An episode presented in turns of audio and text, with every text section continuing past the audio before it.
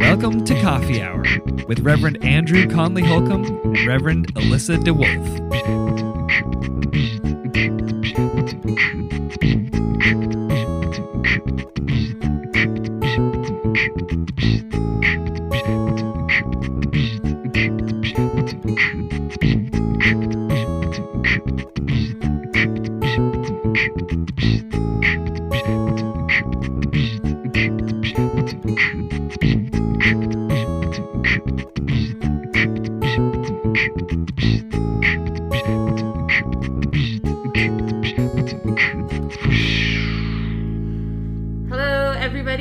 To another episode of Coffee Hour Chat. This is the Reverend Alyssa DeWolf with the Reverend Andrew Conley Holcomb. What, what? What's up, church? And we are here again to discuss what it is to be the church, what it is to be the progressive church, mm-hmm. what is going on in our world with the hmm. pandemic and church, and how to be the church in a time when we need to uplift minority voices, especially Black Lives Mattering. Absolutely. Um, and we wanted to talk today specifically about uh, the church of the future, not the, The future, future of, of the, the church. and distinguishing between those two phrases and what the church of the future may look like. I think the pandemic is giving us some hints as to what the church is evolving into, but Well, one of my favorite things that I've heard about the pandemic lately is the pandemic is only accelerating what was already happening.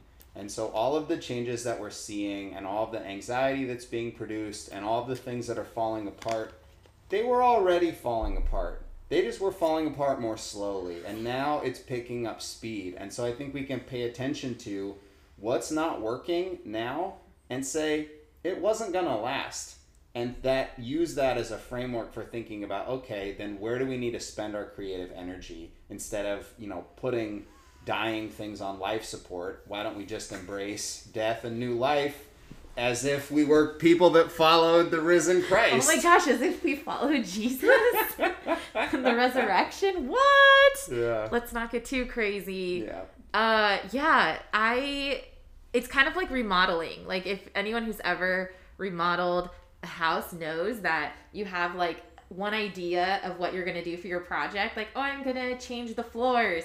And then you start lifting up the floorboards and it becomes like, "Oh crap, I'm going to change the plumbing and the foundation is off and now we got to fix the electrical and this like small job that was, you know, supposed to be painless has now become like a whole overhaul. Right. And so I think that idea too of like the pandemic is just exasperating what already has been. yes But I think it also is an acknowledgement that we've been sort of like putting wallpaper on top of wallpaper, ignoring the fact that it's completely structurally not sound. Oh, Um, and we no longer can do that. The Right. the we have now witnessed the cracks in the foundation, and we must acknowledge the fact that things need to change. Absolutely. And actually, when we talked about this topic earlier, you put in some really interesting language to make it more specific and honestly more Christian. I was talking about the contrast between the church of the future and your and the future of the church, and you put in these two I words that I think are beautiful: the incarnational church versus the institutional church. Yeah. And I think these cracks in the foundation are just that. They're cracks in the foundation of an institution. They are not cracks in the cornerstone of the faith. And I think Yeah. we get those two things confused.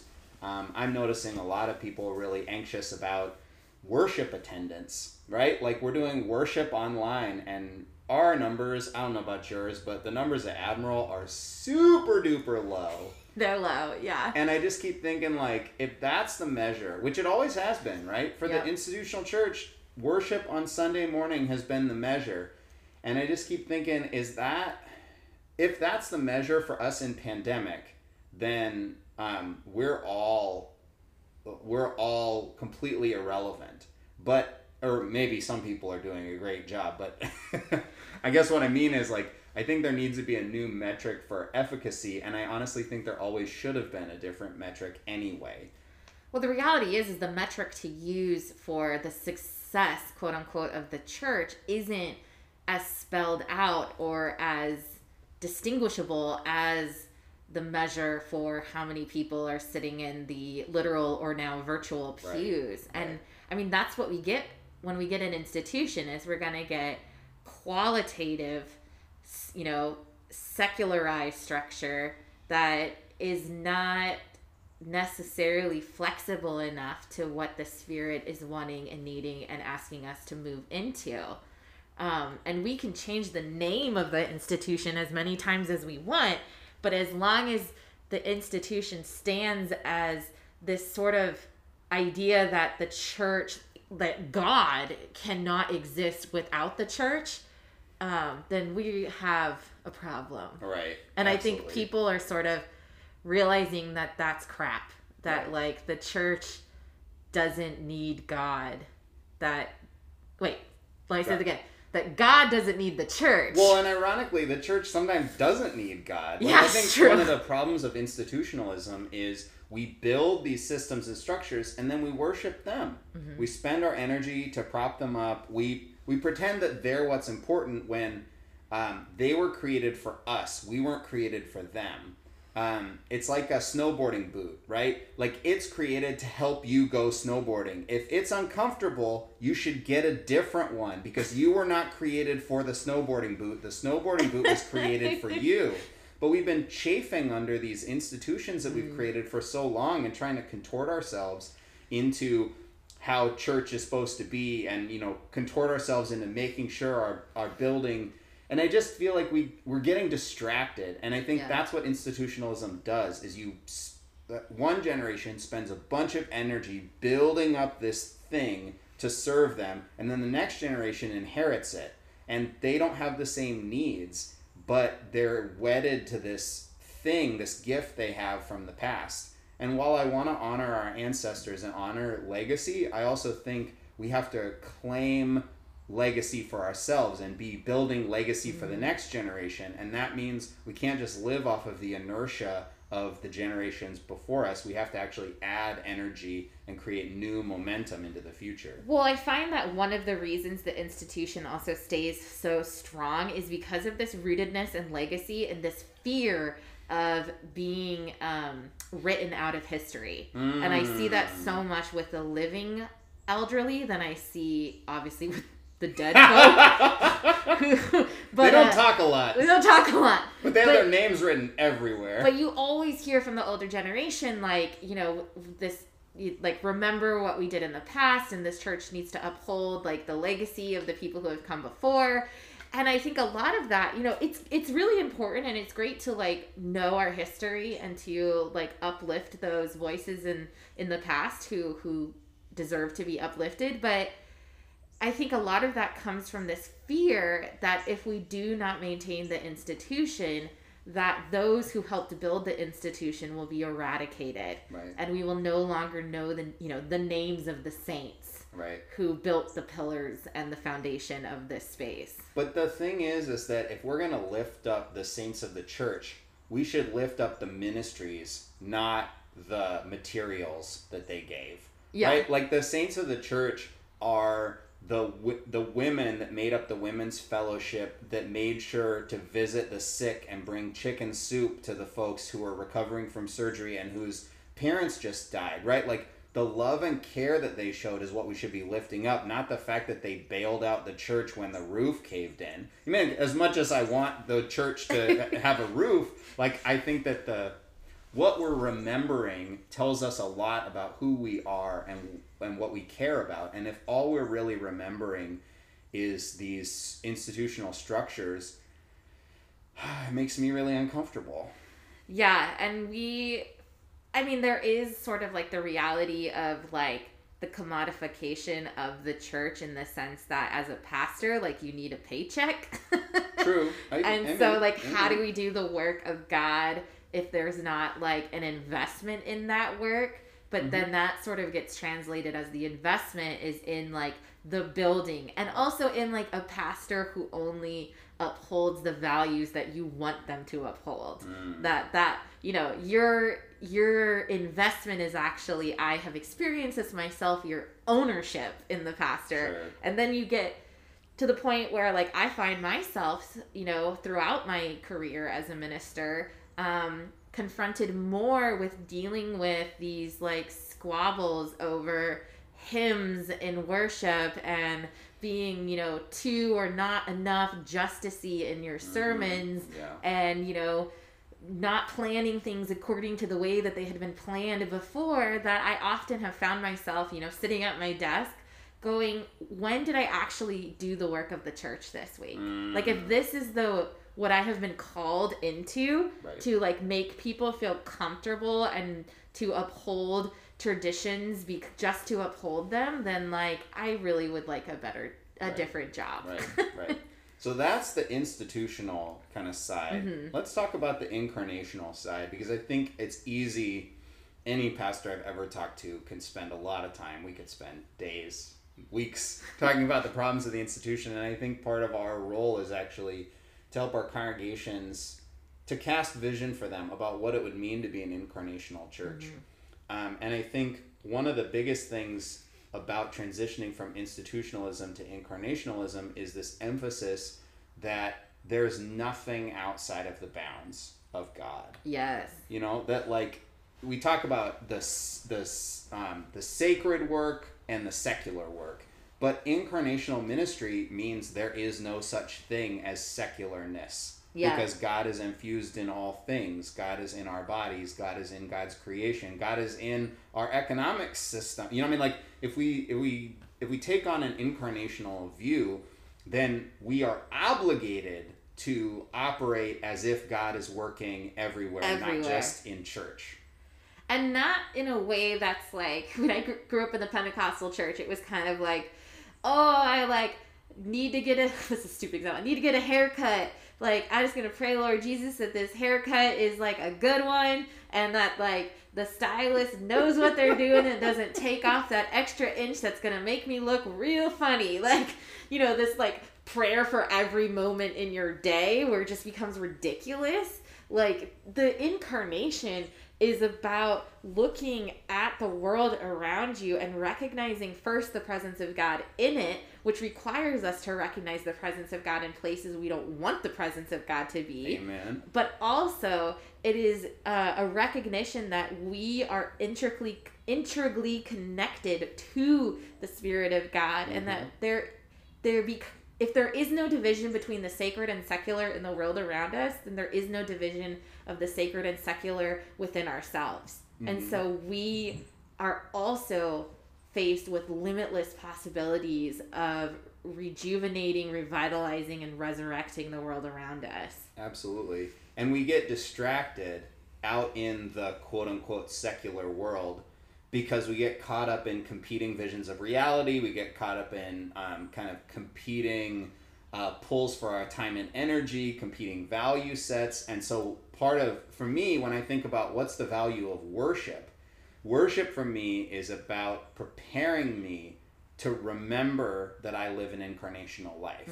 That it's a place for me to come back, check in, and recenter on the core value set that I need um, in order to view that world that way. And so we engage in ritual, not because ritual in and of itself is necessarily any more sacred than anything mm-hmm. else. Like eating tacos is no less sacred than eating communion. Especially if they're really good Oh tacos. Oh my god, really good tacos are a transcendent I think that's what we should do for communion from now oh on. Oh my god, amen. Tacos and salsa. But I mean like but the point of ritual is to to give us some symbols to invite us back into that transcendent headspace, that kind of ecstatic union with the divine headspace that is so oh, it's just it you just get glimpses of it, right? It's like the kingdom of heaven, right? You get you get a taste of it and then um and then you you go back to eating regular food, but like that taco, you still remember that that amazing street taco. It might give you indigestion. It might give you indigestion. A holy indigestion. Oh Lord, we need some Um, holy Alka Seltzer. I mean, I see it too as like ritual is about our attachment to God. It is not about our detachment from the world. Mm. And I think that's also what kind of distinguishes Christianity from other um, faith practices that are very embedded within ritual is like I find within like Zen Buddhist tradition, it's really about emptying oneself. So it is that sort of detachment. Right. But within the rituals that we find in the Christian um, world, is it's really about centering ourselves in our attachments, our attachment to God and our attachment to community. I mean, isn't that what communion is at its essence? This ritual we are called to do over and over and over again is about this continual connection, not just to those we are breaking bread with, but to the one who broke bread for Mm-hmm. us in the beginning, but also to the very nature of the bread and cup. Right. That we are like sinking our toes into creation. That it's not even a refueling. Like I've always heard about like churches like the gas station. You know, like Sure. you come into worship, you get filled up with the spirit, and then you can go back out in the world and Mhm. do the work of God. Like again, we're dividing the sacred and the secular, right. even by that notion. Right. It's like our ritual should be in everything we do. Mm-hmm. Like the sh- so I'm a little bit obsessed with the Shakers. All right, tell it.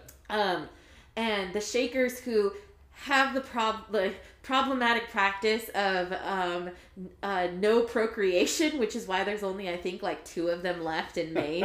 um, uh, but we're not going to get into the history that history. but they had a fundamental practice of ritual that I think is so inspiring and important for us today, and that was that they believed every single thing they did, they were doing in glorification of God. Sure. Which is why they also invented a whole bunch of stuff Right. because their idea was like you should do things in the most efficient most effective manner that is possible Sure. and so like the uh, stand-up broom that you probably have in your house that was invented by them um, seed packages to like put seeds in those little packages that you buy at the grocery way. store that was invented by them Huh. um like i think uh well, there's one of the types of like hats that was invented because it, for them it was like well why are we brute like why are we using a broom that is less efficient that is doing making us do the work like twice as hard Sure. like let us do something that will glorify god i mean they're famous for their furniture but even Right. in like the making of their furniture it was like this act like nothing they do is separated Right. from the incarnation Sure. And there's a so one of our early church fathers, um, Augustine, talks about the difference between the intermediate good and the ultimate good. And I think this kind of maybe I'm getting you wrong, but this is kind of what I hear about your comment about attachment is that I think what really happens for us humans is we get stuck on the intermediate good. And so we we don't recognize that anything that is kind of somewhat good is only somewhat good because ultimately it has its roots in that ultimate goodness which is God. And so we like we get stuck on the intermediate good on uh, like wealth or power, or prestige or relationship instead of seeing those things as a vehicle for engaging with the divine. So instead, because I'm, I think we probably have some different opinions about attachment, but what I hear in what you're saying is we're gonna encounter our life and look for God through it, which would kind of be Augustine's philosophy of moving, you know, valuing the intermediate good so long as you see its connection to the that which is ultimately good, which is of course God. So, what does this mean for um, for us in the in the church? Um, because I keep thinking like I feel like the institutionalism is the intermediate good, and the incarnationalism is the ultimate good. And so, you know, what what are you learning? What are you what's the pandemic teaching you about the church of the future and how we move from that intermediate good to the ultimate good of church? Well, I find like, I mean, I was already having inklings of this before, but I think it's even more profound now of like our relationship to a, the, a physical building. Mhm. Um, and not to say that like having a building is wrong. Like I don't, I don't think at any point are we going to be able to be like we have no location. Mhm. Um, because people need to know like where to go in a physical as well as a metaphorical sense. Absolutely. Um, but I think the ways and the capacity in which we use our building is more than just like getting renters in, Yeah. which you know we we have like our AA groups and stuff, which which is a ministry in itself. But I look at like where we are here at Wayside and some of the conversations that I've been slowly having with with a couple of our folks is like we have a lot of property.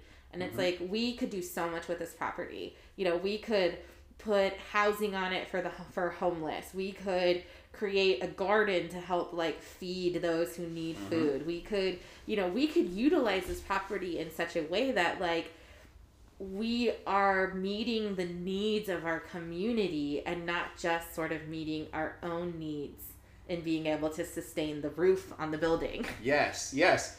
I think that um, this gets back to the incarnationalness of it. Is like we have a building, and a building is in a particular location, and it has a particular neighborhood around it, and a particular community around it. And I think somehow along the way in institutionalism, we forgot about the community that we were embedded in, Yeah. and we like stopped serving our immediate na- We stopped knowing our immediate neighbors. I mean, like I think that the only way you can really serve people is if you get proximate to them, if you get to know them, right?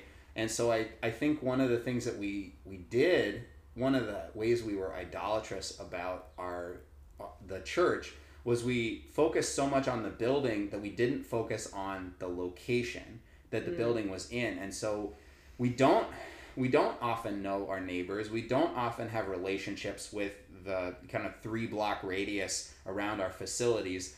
And so when when Admiral is thinking about how to use its space, its you know property and so forth, you know we're in a very different socioeconomic kind of milieu than you are here at Wayside. And so we really need to think about how will we employ this asset that we have of this building and this um, this space to serve this community because West Seattle is a peninsula. It's not like there's a whole heck of a lot of ex- people that are coming to the north end of West Seattle. So if we're going to be a church, we need to be a church of that neighborhood. Yeah. And I think that's where the intermediate good of the building needs to be reoriented towards the ultimate good of being of service in that community. And to me, that's a big part of the church of the future. Is the church of the future? I feel like is both like kind of hyper global in its understandings of what's going on um, nationally and internationally in terms of justice work, in terms of um, you know climate engagement, in terms of pop political engagement, but also hyper local because I I just see the ways that global market capitalism is pulling people away from each other and creating more and more divided lives, and the pandemic is exacerbating this as well. Oh, yeah. How many people that can't, you know, if you can't go to the grocery store, there's so many people that had these incidental relationships with people and felt like their life was full of people because they went to these communal spaces. But now that those communal spaces are largely shut down, it's like, oh, where are my relationships at? Like, who knows me? Yeah. Um, and I think that's where being hyper local and having churches that have physical plants in communities, we could get back to. There's an opportunity to get back to that like core relationality that I think has historically for centuries been what was central about the church. And what was central about those relationships was they were not dependent on the people that you were being in community with being officially a part of your church. Yes. That there if like I I want to imagine like what would happen if we took membership off the table. Like Mm. what would happen if we took even like pledging all of these things off the table? I mean, it would be chaos and it would be terrifying and I'd wonder if I could like pay my bills. Right. But at the same time, like our work would not be predicated on how many heads we had sitting in worship and how much our budget was. Um, and then we would be forced to actually be people of faith, to actually have faith in the work of God and the work that we were doing. That if this work is in such a way that it is meeting the needs of the community, then that work will find a way to be sustained because you you automatically have a consumer. Like if you have a product that the community needs, then you will find consumers. And I think so often the church is saying, we have this product that you need. It's our 10 a.m. worship on Sunday with music from the 1800s. And like we, you know, have some good community and, and friends, which is great. But like we, we, need, we need you to kind of plug into this. And that's not Well, we're telling we're telling other people what they need. Yeah, we're telling them what How- they need. I mean, this is so institutional, right? Like, you need worship, and we already provide it. Not like, what do you need? Mm-hmm. Like, we don't go out.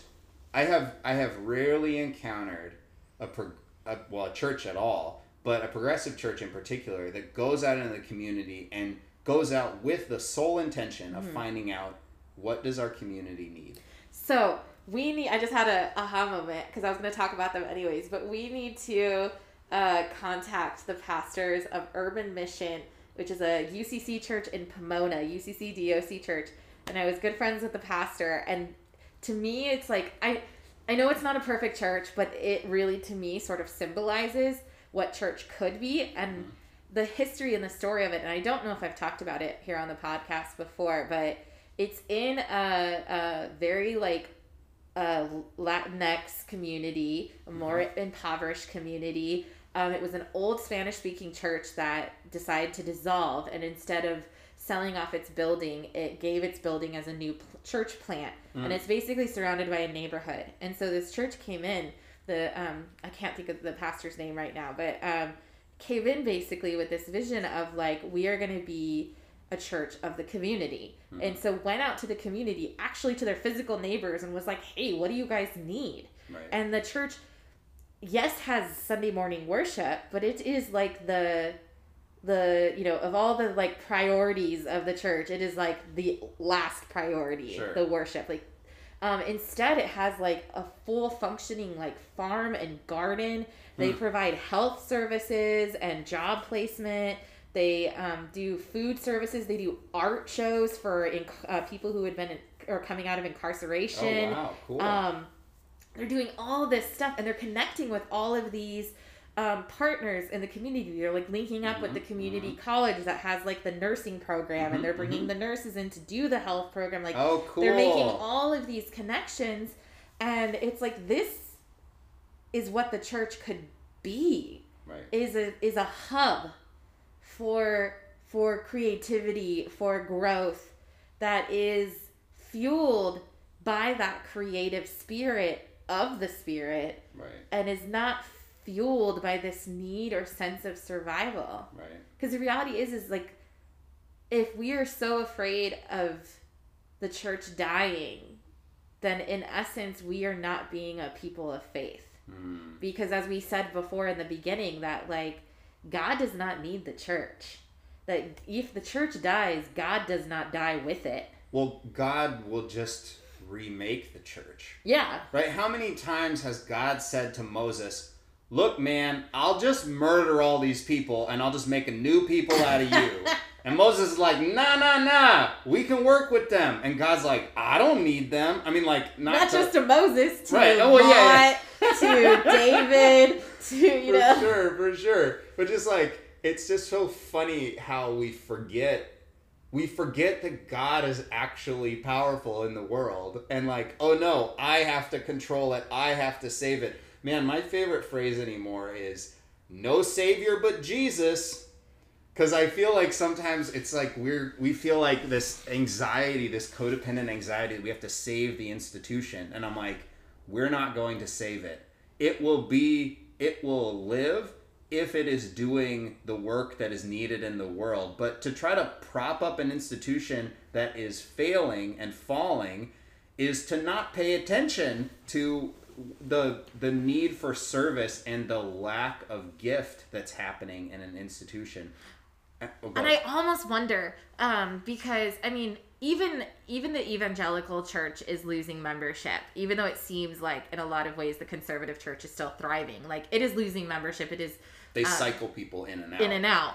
But I almost wonder that like like the the reason that there may be there is more vi- what seems like more vitality within the conservative church is because they t- take an alternative perspective in this where it is so much about the institution and not necessarily in the way the mainline church is going to think where it's more predicated on the building Right. but for them it is like the institutional code sort of like the constitution of Yeah. um, what they believe and so they're so predicated on that that and they've so dug their heels into that that they and I say they, and again, I'm using grand. Um, Sure. uh, Listeners, please forgive her for overgeneralizing. overgeneralizations, but but they will dig their heels in so deeply to maintain their ideologies that it is um, more about creating more polarization, which we're seeing now in so many Yeah, spheres of our world, sure. than it is about fully connecting with reality. Whereas the mainline church, which um, especially the progressive mainline church, which we see is dying at much more rapid rates, I find that is happening actually ironically in a good way because it is more connected to what is going on in the world. And when it cannot meet the needs of what is going on in the world, then it cannot sustain itself because it doesn't have this like ideological constitution that it would like fall on a sword for. Right. So therefore what does it have? It has its it's called to justice, it's called to radical welcome. And if you do not embrace that call, then there's no reason for you to survive. And that's so- Harshly, I'm sorry if that sounds harsh. No, no, no. Well, it's it brings up this whole other issue too about like the tension between mission and theology. So there are some people in the church who really strongly believe that the core gift that the church has to give is its theology, mm-hmm. its interpretation of God and Jesus and the world. It's incarnationalism, right? And then other people who say, no, no, no, the core gift of the church is its mission. It's the way that it takes its theological underpinnings and employs them to do the work and the service to the people of God. And there's so much like funny, complicated tension in a lot of progressive churches about are we spending too much time on social justice issues and too little time on worship and scripture study and so forth? And I guess ultimately it just comes back to why are we doing any of it?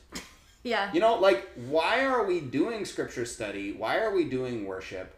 And why are we doing social justice ministry? And the big question that I kind of came to the other day was what kind of formation are we doing? Are we forming people to be learners who seek after knowledge and information, mm-hmm. or are we forming ministers? People who who actually embody the call of Jesus Christ instead of saying, "Oh, there is a minister in this church and then a bunch of disciples of that minister." Yeah. You know, I think there's something about if there's something incarnational that's very much anti-institutional to say I mean, like, what would it mean to be a progressive church that said we are a church that active is actively forming ministers in the service of Jesus Christ? Well, I mean, I think you can actually use the word disciples in the sense of like, I think of the Great Commission, like, go and make disciples of all nations, baptizing them in the name of the Father, the Son, and the Holy Spirit, and know that I am with you always to the ends of the earth. Um, and this idea that like discipleship is about creating a relationship. It's about, it's like an, it's more than just an apprenticeship. It's about living life with one another and then breathing through into that life the spirit of god. And so it's more than just ministering because ministering is still like one person doing something to somebody else mm, versus discipleship is about like creating these relationships where you're intrinsically connected to one another. And then i find too that like for one, I feel like most people who are doing social justice work have very little idea of like what their theological ideology is behind that Yeah, work. for sure. for and sure. so why are why are we putting theology and ministry or or justice work in um separate boxes. separate boxes? Like why are we why are we putting them against each other? Amen. when if we are loving our neighbor even if we aren't necessarily intellectually saying you know like uh you know quoting scripture verse blah Right. blah blah like we are we are still embodying and living out that call and i think that's too where we then see the fall of these divisions between other religions kind of fall too because is it upholding scripture that is our ultimate goal or is it upholding this radical call of the divine to love one another unconditionally to see the light of god you know manifested in our world to see our world healed and whole and to see one another, you know, in community with one another, in our differences, not just in our similarities. I mean, that theme goes throughout all different religions, but I think it also is an intrinsic theme that we can find even without ever touching scripture.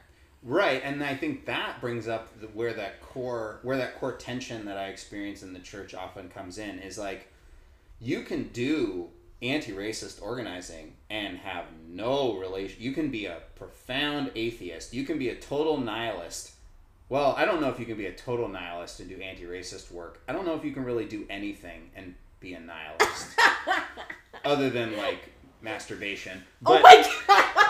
you know but i mean like i think you can do and people do amazing powerful justice work and have no relationship to faith and, well, and that's like uh, this is me really showing my cards. Is I get so frustrated when there's that that argument of like, do good people go to heaven? So someone has lived and sacrificed their whole life for the betterment of you know the marginalized and the other, and because they don't say Jesus Christ is my Lord and Savior, they don't get into heaven. When the people who are saying Jesus Christ is my Lord and Savior are being assholes to anyone who doesn't look like them, and Sure. they get into heaven because they just said the fancy phrase, like Right. they like Right. attended the right church. Like this is bullshit. So, so then then let's push this as kind of our final question for the episode, which is we're not a nonprofit, right? We are a church. Yeah. So what does that mean? Because I think I think sometimes the progressive church really gets caught up in the nonprofit identity, and I'm guilty of this for sure. I wanted to read a managing nonprofits book within the first six weeks that I started at Admiral, mostly because I saw the institution not operating effectively. Yeah. Um, but I was still buying into institutionalism. So, like, what does it mean for the church to not just be another service nonprofit, but to still center that work? Because you just made this point, and I, I think it's a valid one, that um, our theology is not, uh, what we say we believe is, in my mind, a heck of a lot less important than what we do. You know, there's this passage that's coming up in the lectionary in a few weeks where Jesus poses this question after they ask about John the Baptist, and he says, you know, there's these two sons, and the father says, go into the field and work, and the first one says, yes, I'll go into the field, and then he goes off and does whatever, and the other one's like, nah, I'm out, I don't care, but he goes and does the work, and uh, Jesus says, who did the will of his father? It's like, well, obviously it's the one who went on and did it, not the one who said he was going to do it. So, like, and are we only all about the work? Yeah. I think, I mean, I think what separates us from a nonprofit is this idea that there is more to this world. That it's this idea that that we are called to a greater purpose, that we are called to a world that is more loving, more sustainable, more, you know. And I, I always tell people like Jesus is my guide. That is the lens in which like I understand and I find like the for me the best example of like what to do. Um but the reason too why I'm a person of faith and not just like an executive of a nonprofit is because it is this idea that there is something greater than myself and that there is something in that greater you know being that looks at me too and says like within your weaknesses you will find strength mm-hmm. and that I will use your weaknesses as well as your gifts to transform the world and that even the least of these not just even the least of these are greater than the greatest of these. And so it it flips this whole script that we are born into about like you know having to like put your pull your bootstraps up Yeah. and work hard and if you work hard then you're gonna like succeed and like we all know that that's very rare especially these days. Right. and i love that phrase too. People are like well you gotta have boots first. Right, exactly. um, it instead looks at each and every one of us and says you are a sacred being. You have purpose. You have meaning. There's something important about you and there's also something equally important about those around you. And if you see others suffering then you need to do something about it that we are all connected I think that for me, that last statement um, is really is really profound and central. That we are we are one, yeah and that so much of being alive is learning about your separateness. Right? Like we both have young kids. Um, do you get bit we get licked right now. Okay. There's a lot of licking in our house. Oh, that's fun. It's gross. Uh, yes, the spitting is also very. oh yeah, gross. we got we got the spitting too. But like the thing I'm noticing about my son is that he is very much learning that he is not me. yeah. That there's a boundary to his body, there's a boundary to his emotions, there's a boundary to his physical sensation, and so he does stuff to himself and he's like, "Oh, that hurts." And then he does it to me and it doesn't hurt, right? and so like I feel like we're wired and our all of kind of material reality having a body being embodied teaches us about our separateness and i feel like the thing that has been most central and critical for me about my relationship to god and why i follow jesus is that jesus is consistently teaching me you're actually not you're not actually separate. Yeah. you just think that you are. And that's where the language about the world and um, this is important to take it back to the greek right? And in greek the, the word that's translated world in john's gospel is actually the word cosmos which is where we get the root for the word cosmetics right? It's it means um, the facade or the the the outer covering right? The the false self. And i think that's where the real work of faith is is to transcend that like false small limited independent separate mm-hmm. self and to move into that greater fuller united self that self that is mm-hmm. only found in god. And and what i'm finding is man when i participate strongly in my relationship with god it forces me to care about other people because they are a part of God. And even if they're a total jerk, I don't have to love them. But if I love God, God loves them. And so I kind of have to love it's like this sneaky back door Yeah. that God opens up whereas if we're really devoted to God, then we actually have to be devoted to this work, but not because we want to be saviors and not because we want to fix people and not because they're really nice and they actually deserve better. It's because God loves them. That's why I have to do it, even if they bite me or lick you. or spit on you. I think we should Yes. ro- remind people our kids are like around two.